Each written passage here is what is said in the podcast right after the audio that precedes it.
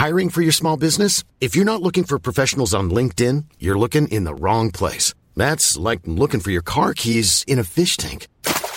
LinkedIn helps you hire professionals you can't find anywhere else, even those who aren't actively searching for a new job but might be open to the perfect role. In a given month, over 70% of LinkedIn users don't even visit other leading job sites. So start looking in the right place. With LinkedIn, you can hire professionals like a professional. Post your free job on linkedin.com slash people today. Ryan Reynolds here from Mint Mobile. With the price of just about everything going up during inflation, we thought we'd bring our prices down. So to help us, we brought in a reverse auctioneer, which is apparently a thing.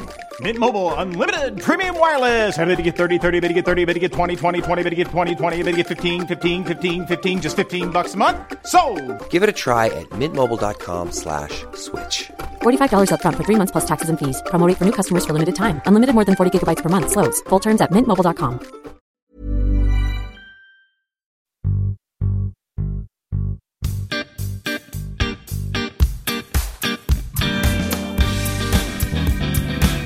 Hello and welcome to Pubs, Pints, People for April. We're putting the spotlight this episode on Sheffield and we're virtually hosted by the Sheffield CAMRA Branch. This time I'm joined by Simon Webster and Alison Taps. Hello, both of you. Hello.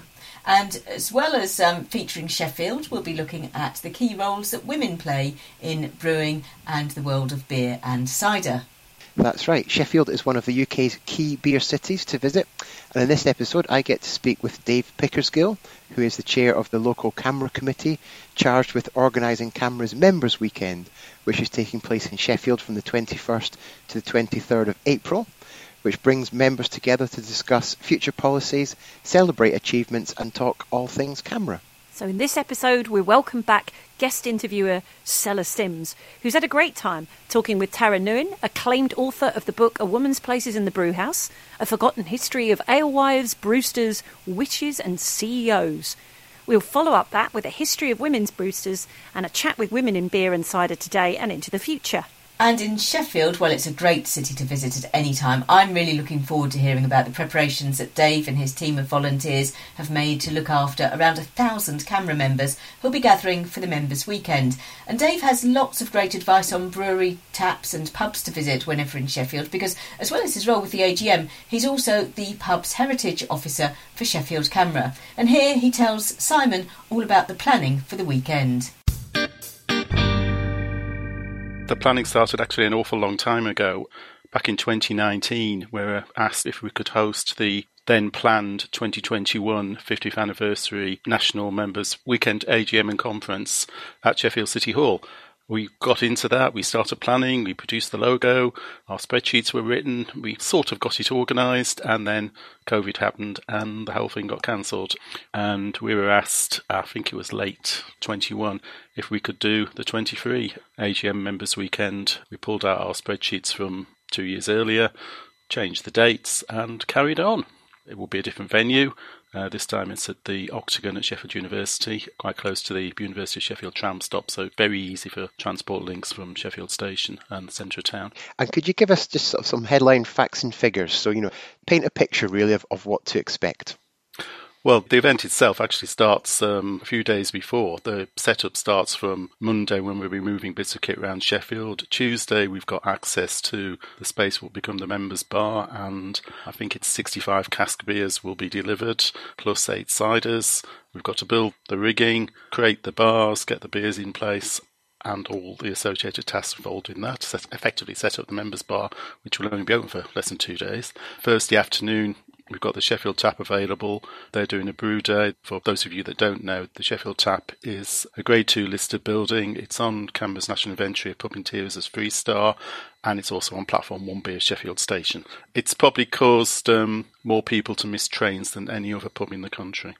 So Thursday afternoon, as I say, the uh, Ben Tyser, the brewer, will be brewing, and he's quite happy to chat to CAMRA members when they arrive. So if you're coming on Thursday, call in the tap, have a chat to Ben, have a chat to the one or two CAMRA members, local members will be there, and then off you go to your hotel or whatever. We're doing a similar thing on Friday afternoon, at the Sheffield Tapper meet and greet, but also wide around the city. We've got 10 or a dozen breweries which have taps or are prepared to put on a temporary tap, which will be open. So from 12 noon till 5, 6 o'clock Friday afternoon, if you go on the website, there's quite a range of places to visit ranging from Grizzly Grains, which is half a mile from Sheffield Station, who only really started opening their tap a couple of months ago, and they only open it at the moment when Sheffield United are at home. Grizzly Grains quite an interesting brewery. They use an industrial unit. The other half of the industrial unit is basically a honey production setup. The brewer has two jobs. He's in charge of the honey and he's in charge of the beer. so Friday afternoon, various breweries, as I say, are open. Registration officially starts at four o'clock. Most people, I would hope, will pre register. If you're pre registered, all you actually need when you arrive is your card with your number on. If you haven't pre registered, it takes a little bit of time because you've got to put your name down and all the rest of it. So pre register in advance, please. Pre registrations are currently just under a thousand, so we're expecting probably a thousand or so um, CAMRA members to attend. Members bar opens at four o'clock and we'll be open till 11 that night. Next day, Saturday, the conference starts I'll probably get the time wrong. The conference starts in the morning. That's suitably vague. Uh, it starts with the AGM and then goes into the conference. There's a lunch break, a conference again in the afternoon, followed by a choice of fringe events from half past three onwards. Members Bar will also be open. Into the evening, again, brewery visits, a similar selection as Friday evening, a couple of other events. Mike who's a local cider expert from a place called the Cider Hole, will be doing a talk, a tutored cider tasting presentation and talk. And Paul Ainsworth, who's chair of the National CAMRA Pub Heritage Committee, is going to lead a pub heritage walk from half past five for a couple of hours around uh, various pubs in Sheffield that are on the various heritage listings. Sunday, I think it's at half nine early start. Finish the conference. There's various presentations conference finishes, members bar remains open. Obviously, Sheffield pubs are open as well. Most people will leave on Sunday afternoon, go back to far and wide. Some people we're, we're expecting, if they've been looking enough to get tickets for the World Snooker, will stop on for a day or two. And Monday, it's tidy up, dust down, and job done. Fantastic. And just in terms of those brewery visits and tours that are planned across the weekend, can you just briefly name check some of the breweries that members will be lucky enough to visit? Friday and Saturday, Neepsend, Stancill, Abbeydale, Triple Point, and Toolmakers, which are all Sheffield breweries, plus Chantry Brewery, who are based in Rotherham, literally just over the border. So all those breweries doing formal brewery visits for us. On the Friday afternoon, add on a few of us, including Smod, St Mars of the Desert, Grizzly Grains, as mentioned earlier, Brew Social, and a few of us. All the details on the Sheffield CAMRA website. That sounds terrific. A really good chance to showcase, you know, the best of what Sheffield has to offer and how, you know, real ale and, and live ale is thriving within the city and the surrounding area. And just in terms of the members bar itself, so can you talk about some of the beers that might be available there, and are there any that perhaps are not widely available elsewhere? Um, we've got 65 cask beers. We've tried to get a beer from most of the breweries in Sheffield. To give an example, Heist Brewery, which will be open on Friday afternoon, are producing two cask beers for us. Normally, all their production is keg, so these two beers are effectively one-offs. They may be available in the odd pub, but um, Heist's Reed Good Stout at 4.3% and their Parking Fine a photo shoot IPA at 5%. Certainly won't be seen outside Sheffield, or unlikely to be seen anywhere else. Emmanuales, another small Sheffield brewery. The brewery is in the cellar of the Brewer's House in Walkley in Sheffield. They've got Zion, Zion and Sons of Thunder, 4.2, 4.6%, both unfined and naturally hazy, and a couple of pale ales, a couple of vegan pale ales. Looking down the list, from 65 ish beers, I counted about a third, 20 plus, 22, 23, of what I consider to be dark ales. We've got a lot of vegan ales and a fair number of gluten free. So hopefully we've catered for all tastes in, in terms of the palette of beers. Looking down the list, I could take the whole of this podcast going through the list. When I looked at it a couple of weeks ago, I thought there's at least 40 beers on this list I've not drunk before. But Dead Parrots, Maranta, and Ho Ho Hot, again, a couple of beers you won't have heard of. Dead Parrot, again, another Sheffield brewery who will be open on Friday afternoon. The, the problem with coming to Sheffield to drink beer is uh, you simply don't have enough time. If I was doing a Sheffield visit for beer drinking, I'd want to stay for at least a fortnight. Definitely. And obviously, CAMRA represents real cider and real perry. So, can you tell us anything about the, the ciders? And- yep, we've got seven ciders, one perry on. One cider that's worth a really worth a quick mention is um, from Exemption Cider House in Sheffield, which is actually located at a small bar, the Cider Hole, which is one tram stop away from the Octagon, away from the venue. So that's if you're uh, interested in cider, that is a place you should visit. It sounds like a, a, terrific range of ales, ciders, and perries for people to enjoy. So, uh, definitely something for listeners who are attending to look forward to. Just to say in closing, if you are a CAMRA member who's planning to attend and you haven't registered, do head along to the CAMRA website and make sure you register in advance. If you're lucky enough to be arriving earlier in the week, I know that there's still a handful of slots available for volunteers who would like to help with the setup between the 18th and the 21st of April. So more hands make light work, and if you have the opportunity to help, I know the organising committee would very much love that. Oh, that takes me back. I was a student in Sheffield back in the day, and long before most of those breweries even existed, I think. Although that's probably just as well, because at the time I was doing a course that was paid for by my, by my employer. So it's it's just possible that they may not have had their money's worth had all those breweries been around. But we used to visit a pub called the Frog and Parrot on Division Street, and I know it's still there. It's, it's a very different pub these days, though. When I was there, they brewed their own beer called Roger and Out. It was a really strong barley wine style beer. You couldn't buy more than a third of a pint at a time, and um, I have to say, I, I know that I did have some. I don't remember a great deal about it. That's because it was a long time ago and nothing to do with the strength or anything, I'm sure. but do share your stories of, of memories of um, Sheffield and indeed recent memories of Sheffield with us on social media, of course, with the, all our usual channels. Just search for Pubs, Pints, People. Now, even if you're not attending for the CAMRA Members Weekend, Dave certainly makes Sheffield sound like a very attractive beer destination.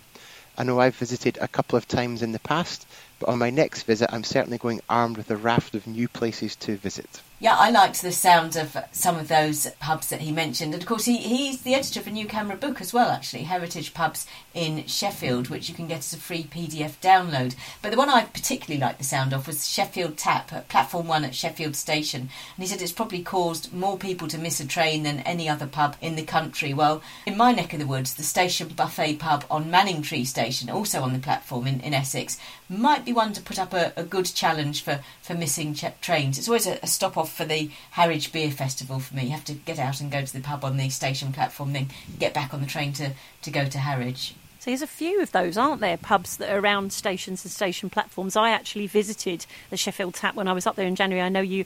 Uh, I gave you all a huge list of some of the fantastic pubs I'd been to up in Sheffield, and they were brilliant. Uh, but there is, of course, uh, a wonderful small petite cider uh, specialised pub up in Sheffield, the Cider Hole. It's a dedicated cider house and tap room, and they actually ferment cider in there with you, so you can see uh, you can see the presses and things like that, and that's fantastic.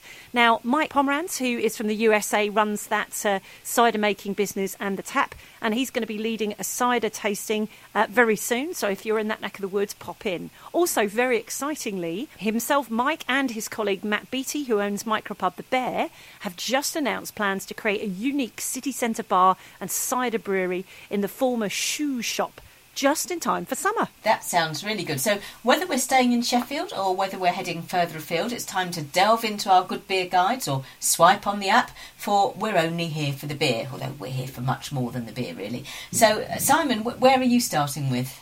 Well, I had a lovely and completely unplanned visit to the Poole Arms, which overlooks the harbour in this fantastic Dorset town. I was actually lucky enough to be staying on Brownsea Island for the weekend, and so we popped in on a Sunday afternoon to find the pub absolutely packed. I was so impressed with the quality of the two beers that I tried.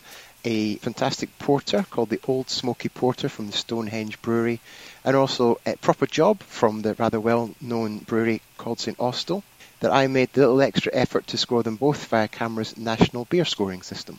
Oh, well done, you. Well, um, my choice this episode is a pub that has a mild on all year round because we are coming into mild month in May, so mild all year round. What's not to like there? Now, it's not a pub I've ever visited, but it's certainly on my list. It's the Lion Tavern. It's in Moorfields in Liverpool. And just uh, taking a look in my good beer guide, um, it tells me that the pub is on the national CAMRA's national inventory of historic pub interiors. It has up to eight beers on all the time as well, um, uh, or, or, most of the time anyway, and uh, includes ales from local micros, local gins as well. Uh, it just sounds a, an amazing place, the Lion Tavern in Moorfields in Liverpool. That sounds fabulous. Um, I'm going to give a name check to a pub that I have to say I absolutely adore. Uh, and we're back in in London, where I am, and this is the incredible Southampton Arms. It's a refurbished and revitalised classic London boozer, but the list of beer and cider are terrific. All independent, all really exciting, an ever changing selection. Last time I was there, I had a superb mild and some delicious real ciders. So it is a London classic. It's absolutely beautiful, and I love the fact that the sign on the uh, on the window says beer, cider, meat. Uh, and they do some fantastic sausage rolls and pork rolls, and it is really superb. Fantastic atmosphere. There's even a piano, and if you're lucky, someone will be playing and having a bit of a sing along. So, a highly recommended pub. That sounds fabulous. Not not one I've visited either, but uh, another one to add to the list. Now, a, a, TV host and beer writer in the US, Tara Nurin, has released her first book, A Woman's Place is in the Brewhouse, in 2021. It won a first place award from the North American Guild of Beer Writers. Stella Sims has had a chat with her.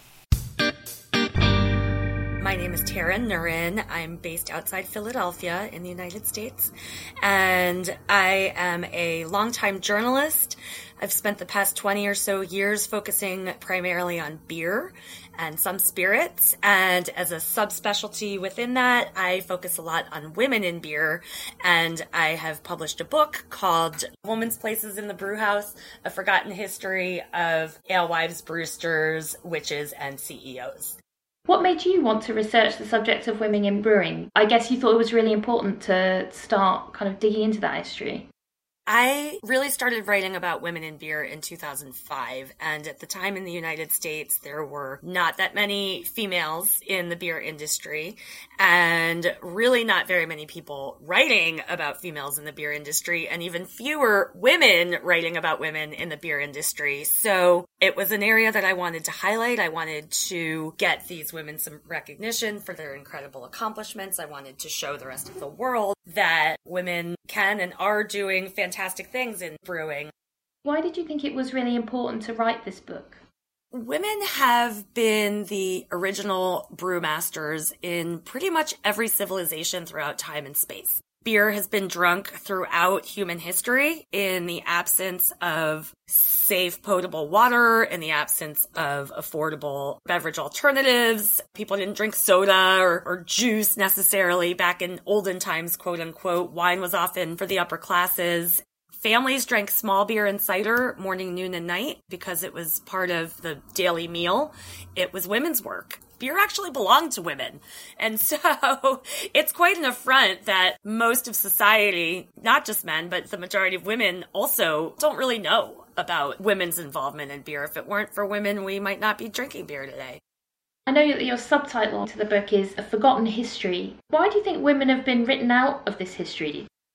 It's not so much that they've been written out, it's just that they've pretty much never been written in this isn't the story of beer necessarily. This is the story of women. And it's the story of how women get ignored, overlooked, subjugated, discriminated against in all sorts of semi benign to pretty strikingly tragic ways. And it's important for people to know that women have had roles in a lot of important parts of history and haven't gotten the credit for it, either in real time or later on, decades later, centuries later. And so, very often throughout history, women have not been allowed to own property. They haven't been allowed to keep their own business affairs. They have been illiterate. They haven't necessarily known how to count or do numbers. So, records don't contain evidence of women who were doing the work it can be incredibly hard to figure out what women have been doing in the professional and personal sphere throughout history because they aren't represented in the records accurately. And if we're talking about historians working at the same time as the women or historians looking back because women's work is women's work, it's often not considered important or interesting enough to write down by the literate male historians who are doing the writing. What do you think are some of the key moments in history for women and brewing that you highlight in your book? I try to represent everywhere that has been a significant beer making center. I start in Africa in hunter gathering days. I look at ancient Mesopotamia. I look at ancient Egypt. I look at medieval Germany. I spend a good bit of time in the UK, sort of between the years 1000 and present. I look at colonial America. I look around the world at contemporary women brewing. History repeats itself with staggering regularity. What was happening with women in beer in ancient Egypt happened in Britain in the 18th and 19th century industrial revolutions, is the same thing that happened in colonial America. And um, the biggest surprise to me of the book is really, if you'll forgive the cliche, the more things change, the more they stay the same the types of sexism and discrimination that have been going on for thousands of years are still going on. Did you manage to highlight throughout history some really amazing women involved in making beer? Some, some stories that you just thought, wow, I've never heard that before? constantly. I mean, I was exhaustive as possible in digging up history. I learned about some women who pioneered American craft brewing whom I'd never heard of before. For instance, the brewery that gets credited with starting the craft beer revolution, which I credit for starting the global craft beer revolution. You know, if we want to look at our definitions here in the States as being independent and small and having started um, in the 1970s and later. The brewery that gets credited for launching that is New Albion Brewing in Northern California. And there's a guy named Jack McAuliffe who gets all the credit for starting that brewery. Well, I didn't know until not long before I started my research that two women actually funded that entire operation. And one of them stayed through and ran it until they closed it down six years later. From your research, what does the present and future for women in brewing look like? I think that the future is brighter now for women in beer than it has been in at least centuries. When the craft brewing revolution started in the 1970s, two women were actually responsible for that. And the advent of craft brewing has caused the establishment of a lot of smaller breweries around the world, as you know. Here in the United States, we're at about 9,400 as we speak. And um, that's opened up a lot of opportunities for women. I mean, obviously, a lot of these breweries and ancillary businesses are family owned. So you do see a lot of, say, husband wife teams getting involved. But more than that, the number of women entering the industry is really working well to show other women that they can enter the industry. So whereas before 2013, I rarely saw women working in production, I very often would see them in sales or HR or in the lab. Now we see women working all aspects of production all the time and not just production, but all sorts of C-suite levels. They own supplier companies, they're lawyers, they're tour operators for fantastic beer trips. So the numbers are growing for sure. I think that women of color are starting to show themselves as being beer appreciators and, and joining the industry more than they have in contemporary times. I just hope that the culture can continue to evolve so that women don't feel like they're getting pushed out of the industry because even after the 2021 Me Too movement started in beer, there's still a lot of women who have been in the industry a couple years or more who just get sick of the treatment, get sick of the discrimination, get sick of it being so much harder for them to work in the industry than men and they, they give up and they, they leave the industry. And I do still see that a lot. So I'd like to reverse that. I'd like to see more women in higher positions and um, I'd like to see more women of color getting invited into the industry, respected, promoted, promoted, promoted, promoted, promoted. So it's fascinating, isn't it, that uh, it, if it weren't for women, we probably wouldn't be drinking beer today, because in most civilizations, females were the original brewers, and it seems to me that that's the case. And then as soon as it, the business gets bigger and money starts to be involved, uh, somehow or other the men take over. What do you think about that? yeah, somehow not surprising. but um, yeah, it, it's it's interesting actually to hear how much of women's contributions to brewing and the drinks community has not really ever been properly recorded. And so today's role models are so important to encourage more women to become involved in beer. We've been talking about Sheffield. It wouldn't be possible to visit Sheffield without discussing the inspirational Jules Gray from Sheffield's Hop Hideout. Jules is passionate about Sheffield, about good causes, about making beer a welcoming space for everyone, and is also founder and organiser of Sheffield Beer Week and Indie Beer Feast. Now, Jules has a love for wild ales, funky beers, natural wines, farmhouse cider, and at the Hop Hideout loves nothing more than helping you find something you'll love to drink. As one of a handful of 100% female owned beer shops in the UK, Jules Gray has from the very start championed women's brewers and breweries. She knows and values how much visibility counts in making the beer world a broader, more diverse, and ultimately a much more improved place for those who are in it. Last year, she worked with Jaega Wise, owner and head brewer at Wildcard Brewery, to produce a flapjack stout with the Crafty Beer Girls. And I'm actually looking forward to interviewing Jaega for the next episode of this podcast. Yeah, your lucky thing. We had we almost got into an arm wrestle about that. Who was going to get to uh, interview Jaega, didn't we, Simon? And you, and we you did. won. Uh, but I absolutely love Jaega Wise. Of course, based in Walthamstow, in my neck of the woods in East London. She's a brewer, a campaigner, a broadcaster. I absolutely love her on the food programme on Radio 4 and an author. And in 2018, she was named Brewer of the Year by the British Guild of Beer Writers.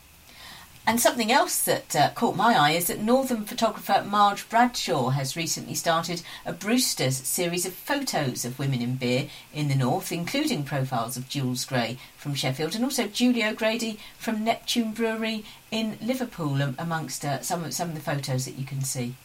Oh yes, Julie. Yes, we, I interviewed her for this podcast a couple of months ago. Yeah, she was great. So there are lots, uh, lots of people that we can highlight. Uh, a fellow micropub owner uh, over in West London is Lucy Doe, who owns the Dodo micropub, and she, uh, she's a fabulous sort of leader uh, in women in pubs, and she does a great job there. Of course. Coming back to brewers, we've got a fantastic choice of Brewsters. You've got Sarah Barton from Brewsters Brewing. Uh, you've got Lily Waite from Queer Brewing. We've got Ruth Mitchell, the managing director at Elusive Brewing, and Georgina Young, of course. Uh, these days, she's the head brewer at St Austell and Bath Ales. And then also, I want to mention Sophie de Ronde, who's a real hero of mine. Fantastic brewer, uh, lead brewer at Burnt Mill. She used to be at Brentwood, which is one of my locals. I think she's superb. It's wonderful also to see women of colour brewsters such as Jaega Wise at Wildcard and Helena at Echo Brewery. And just the other day, I was talking to a fantastic uh, cider maker based in Leicester, Hiranthy Cook, who makes some stunning cider at her own cider house, Sidentro.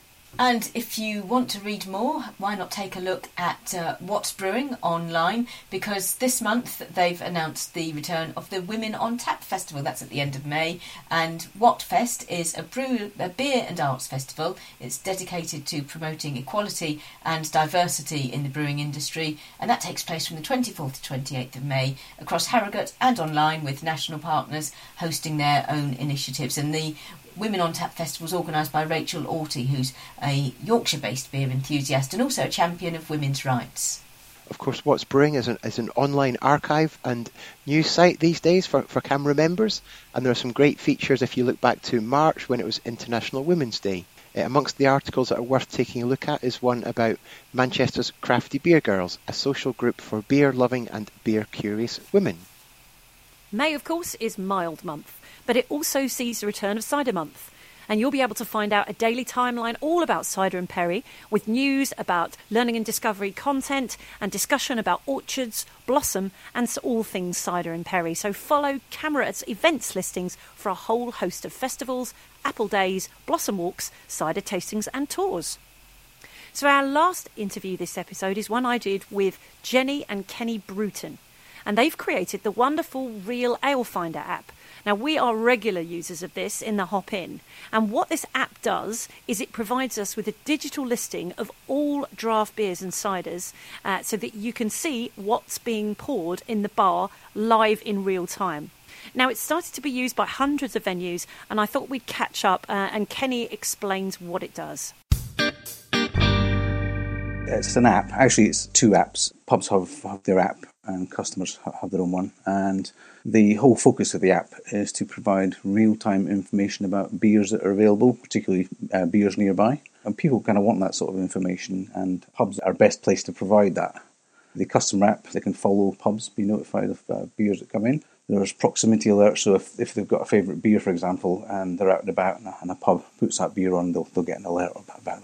Wow, and I mean, so what I think is going to be really interesting to some of our listeners Uh-huh. is the fact that if you've got a beer that you're madly passionate about, like I've got a deep pash for many beers, but particularly the Sarah Hughes Ruby Mild, which I can never get, I can follow that beer on Real Ale Finder and you will ping me if it's anywhere near me. Is that right? That's exactly exactly what it is. Uh, I mean, Jenny and I love Titanic Plum Porter, so Oh, yes. yeah, I'm sure you're not alone there, actually, Kenny. There's a lot of passion in the world for that for that particular gorgeous porter. Wow. Okay, so that's fantastic. So the other thing from the customer point of view is when I look on it, if I'm planning a trip to an area or looking for pubs, what can I look at on there? What can I see? You can actually uh, search for pubs by town and have a look, see what pubs are there, see what they've got on. I mean, obviously, not every pub in the UK is on, on the app, but pubs using Real Ale Finder will be listed there. And you can have a look and see what beers they've got and get an idea roughly how up to date that information is. Yeah, because one of the joys of this, of course, is that you're up. To, we're updating because we use it in the hop in, obviously, but we are updating the app in real time. So as soon as a cask runs out and we switch over, we automatically do that on Real Ale Finder, so people can see the ping and it's like, oh, look, something's changed, a new beer's gone on. Exactly. That's that's the whole focus of the pub, really. And hopefully that connection brings a few extra customers in. Absolutely, and from a customer point of view, I can see exactly what's on and decide whether I want to go to pub A or pub B.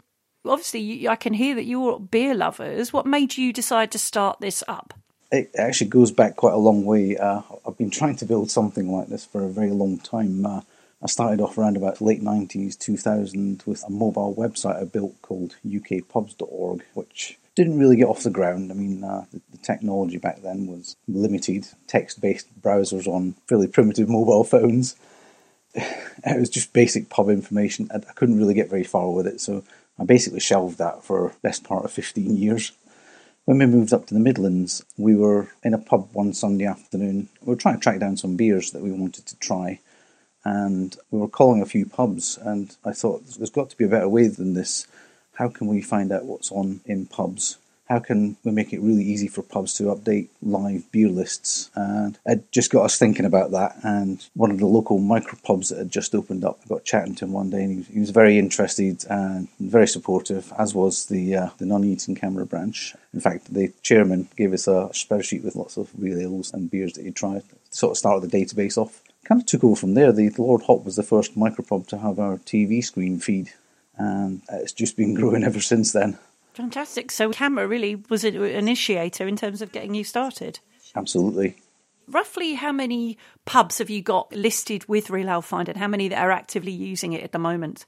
Round about a thousand are actively updating regularly. We kind of call that pubs in the green zone, regularly updating. But there's there's a bit of churn, obviously. You know, it's uh, it's, it's a living thing almost. Yeah, absolutely. Like real life, it comes and it goes, doesn't it? For sure. Yeah. Okay. Um. So, who's uh, which pubs are big users for you at the moment? There's a bunch of pubs that stand out. There's the, recent UK CAMRA uh, Pub of the Year, Tamworth Tap, is at the top at the moment.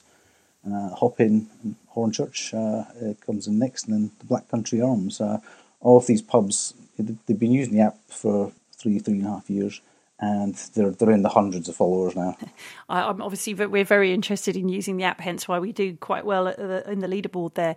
But it's great to see people like the Tamworth Tap coming through and getting involved because I'm sure lots of people have got interest in them as they are our new uh, UK Pub of the Year. So it's fantastic. So yeah, we sort of feel a little fellow feeling with some of our top people on the leaderboard. We, we Phil and I was so we must go and visit them. As a user of the Real Ale Finder, have you both got any hints or tips for me as a user about how I can get the best out of Real Ale Finder? I think probably follow your favourite pubs. Word of mouth is the best marketing tool. Absolutely.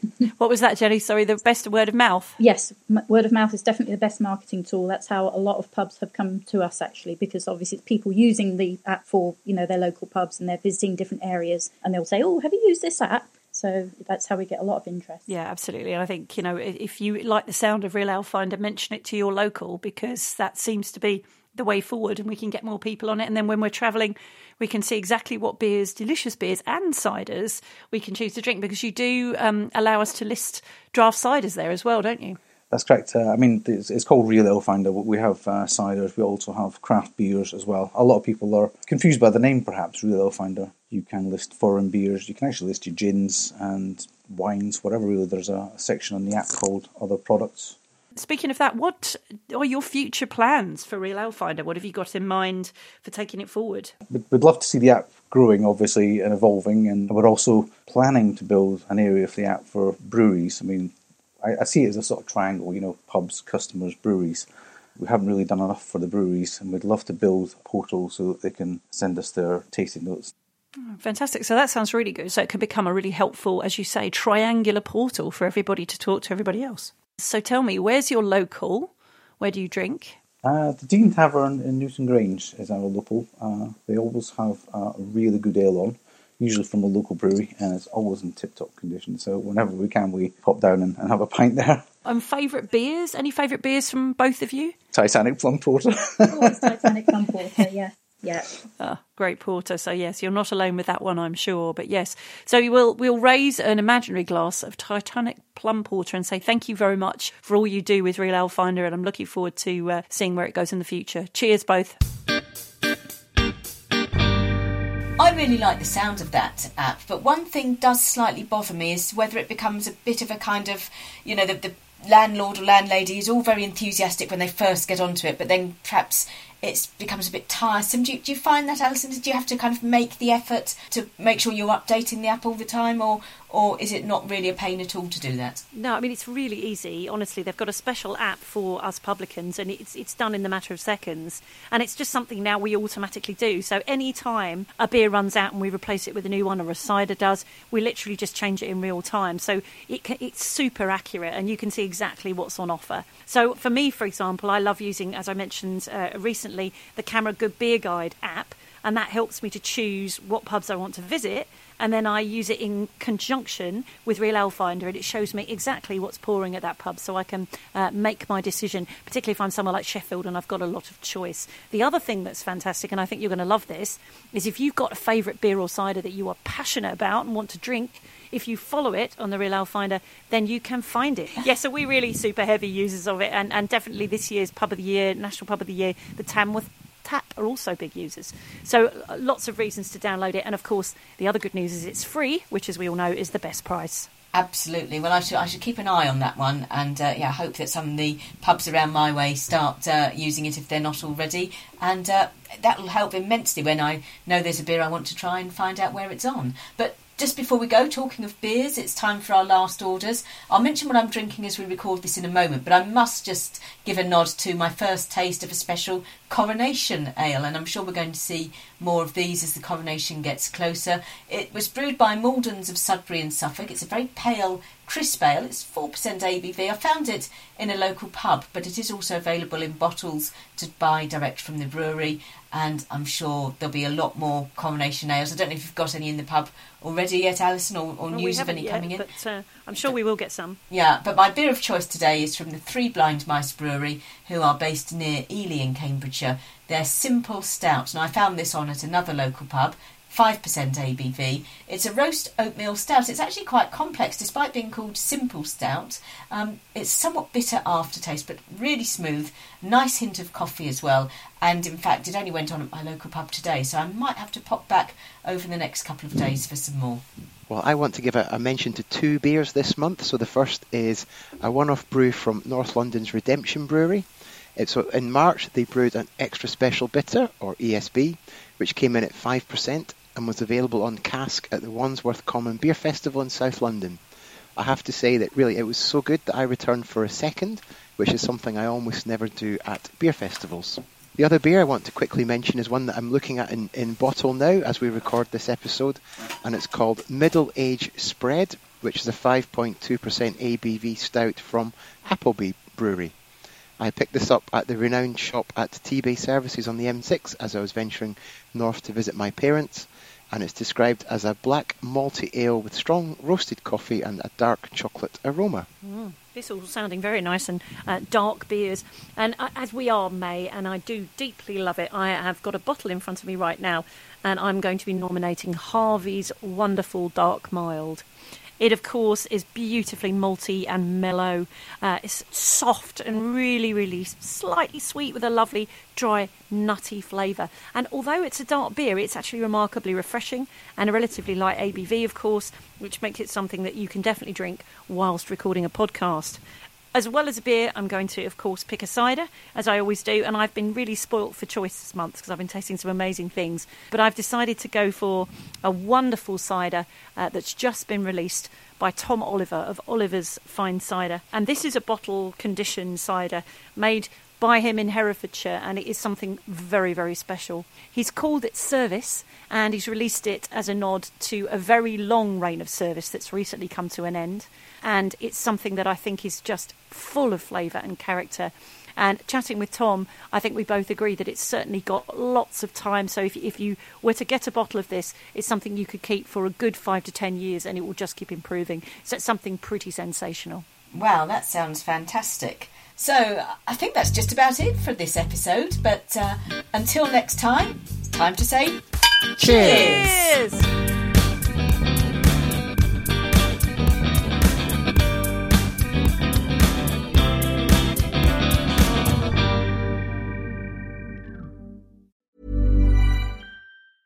Hi, I'm Daniel, founder of Pretty Litter. Did you know cats tend to hide symptoms of sickness and pain? I learned this the hard way after losing my cat, Gingy. So I created Pretty Litter, a health monitoring litter that helps detect early signs of illness by changing colors, saving you money and potentially your cat's life. Pretty Litter is veterinarian developed, and it's the easiest way to keep tabs on your fur baby's health right at home. Go to prettylitter.com and use code ACAST for 20% off your first order and a free cat toy. Terms and conditions apply. See site for details. Planning for your next trip? Elevate your travel style with Quince. Quince has all the jet setting essentials you'll want for your next getaway, like European linen, premium luggage options, buttery soft Italian leather bags, and so much more. And is all priced at 50 to 80% less than similar brands.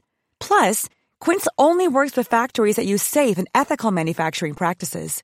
Pack your bags with high-quality essentials you'll be wearing for vacations to come with Quince. Go to quince.com/pack for free shipping and 365-day returns. Mom deserves the best, and there's no better place to shop for Mother's Day than Whole Foods Market. They're your destination for unbeatable savings, from premium gifts to show-stopping flowers and irresistible desserts. Start by saving 33% with Prime on all body care and candles. Then get a 15-stem bunch of tulips for just $9.99 each with Prime. Round out Mom's menu with festive rosé, irresistible berry chantilly cake, and more special treats. Come celebrate Mother's Day at Whole Foods Market. How does a free case of beer sound? Yes, you can grab a case for free courtesy of our pals at Beer 52 by going to www.beer52.com forward slash people, that's the numbers 52 in the 52, and covering the meagre postage cost of £5.95. And what's more, as a special offer for our listeners, they'll throw in two extra beers for free, so that's 10 unique craft beers. Beer 52 is actually the biggest beer club in the world. Each month, they send their members a case of beer from a different part of the world, and this month it's an absolute belter. Their great European road trip case takes in the best beers from across the continent. So try a crisp, refreshing Pilsner from Norway's Lervig Brewery and a monster 7.5 double IPA from Sweden's Dugges Brewery.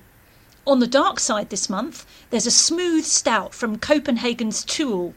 There's also beer from Croatia, Poland, Germany, Serbia, and Austria, among others. And if dark beer's not your thing, you can choose the light only case. Also included is the ever insightful Ferment magazine and a couple of tasty snacks. And even if after all that you're still unsatisfied, you can simply pause or cancel at any time.